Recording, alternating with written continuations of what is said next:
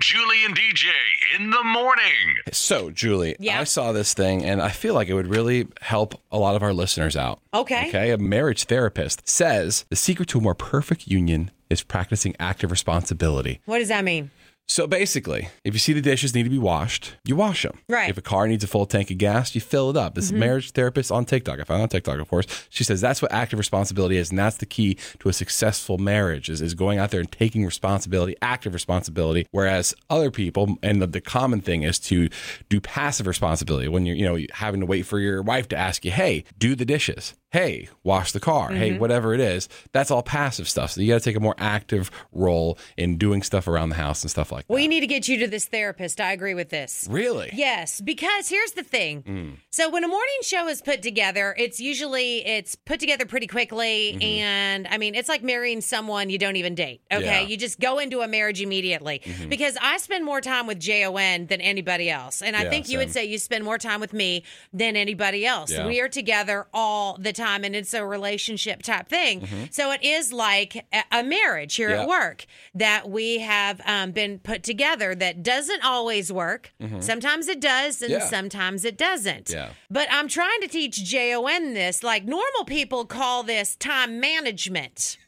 Is what regular people call it.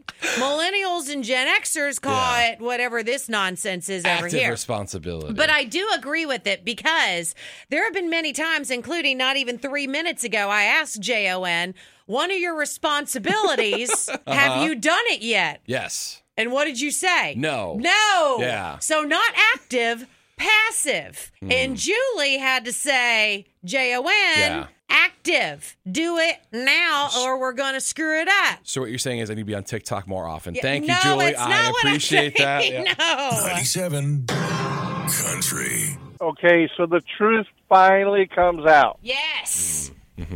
You are John's work wife. Yes. Mm-hmm. That explains the lie about the nom because guys lie to their wives all the time Yes. because they know the wrath is coming if they don't. Uh huh. Uh huh. He's still wrong for lying though. Yes, thank you. At least you pointed that out. That's what I needed from you. Okay.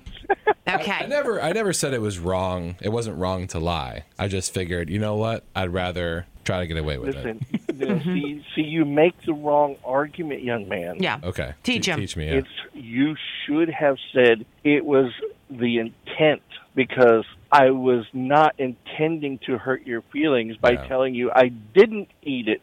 I was trying to save your feelings Mm-hmm. by letting you know that I did eat it, which Mm. I didn't eat it, which I was still lying. So it's still a lie. So you're still a liar, John. So I don't know. I, I, um, I he confused me. I just, Yeah. I, I like the conclusion though. You're a liar. Yeah, what I think, what I think I, I, I'm drawing from this is I need a better PR person. is what it is. No, I think the better thing is you need to lead, learn to be a better liar, Ah. or you don't lie to me because I will always find out That's true. Mm-hmm. She's going to bust you out. Yeah, Yeah. yeah, yeah. uh-huh. She told me yesterday though she lies to me all the time. all the time. Yep. But he's under the misconception that it's wrong for a woman to lie to Yeah. a man. See? Mm. Go home and ask your girlfriend if she lies to you. She'll tell me no because she's Uh, Because she's lying. lying. Yeah, She's lying. exactly. Yep. Mhm. Exactly. you know it's a lie as soon as she says no. Yeah, that's a fair point.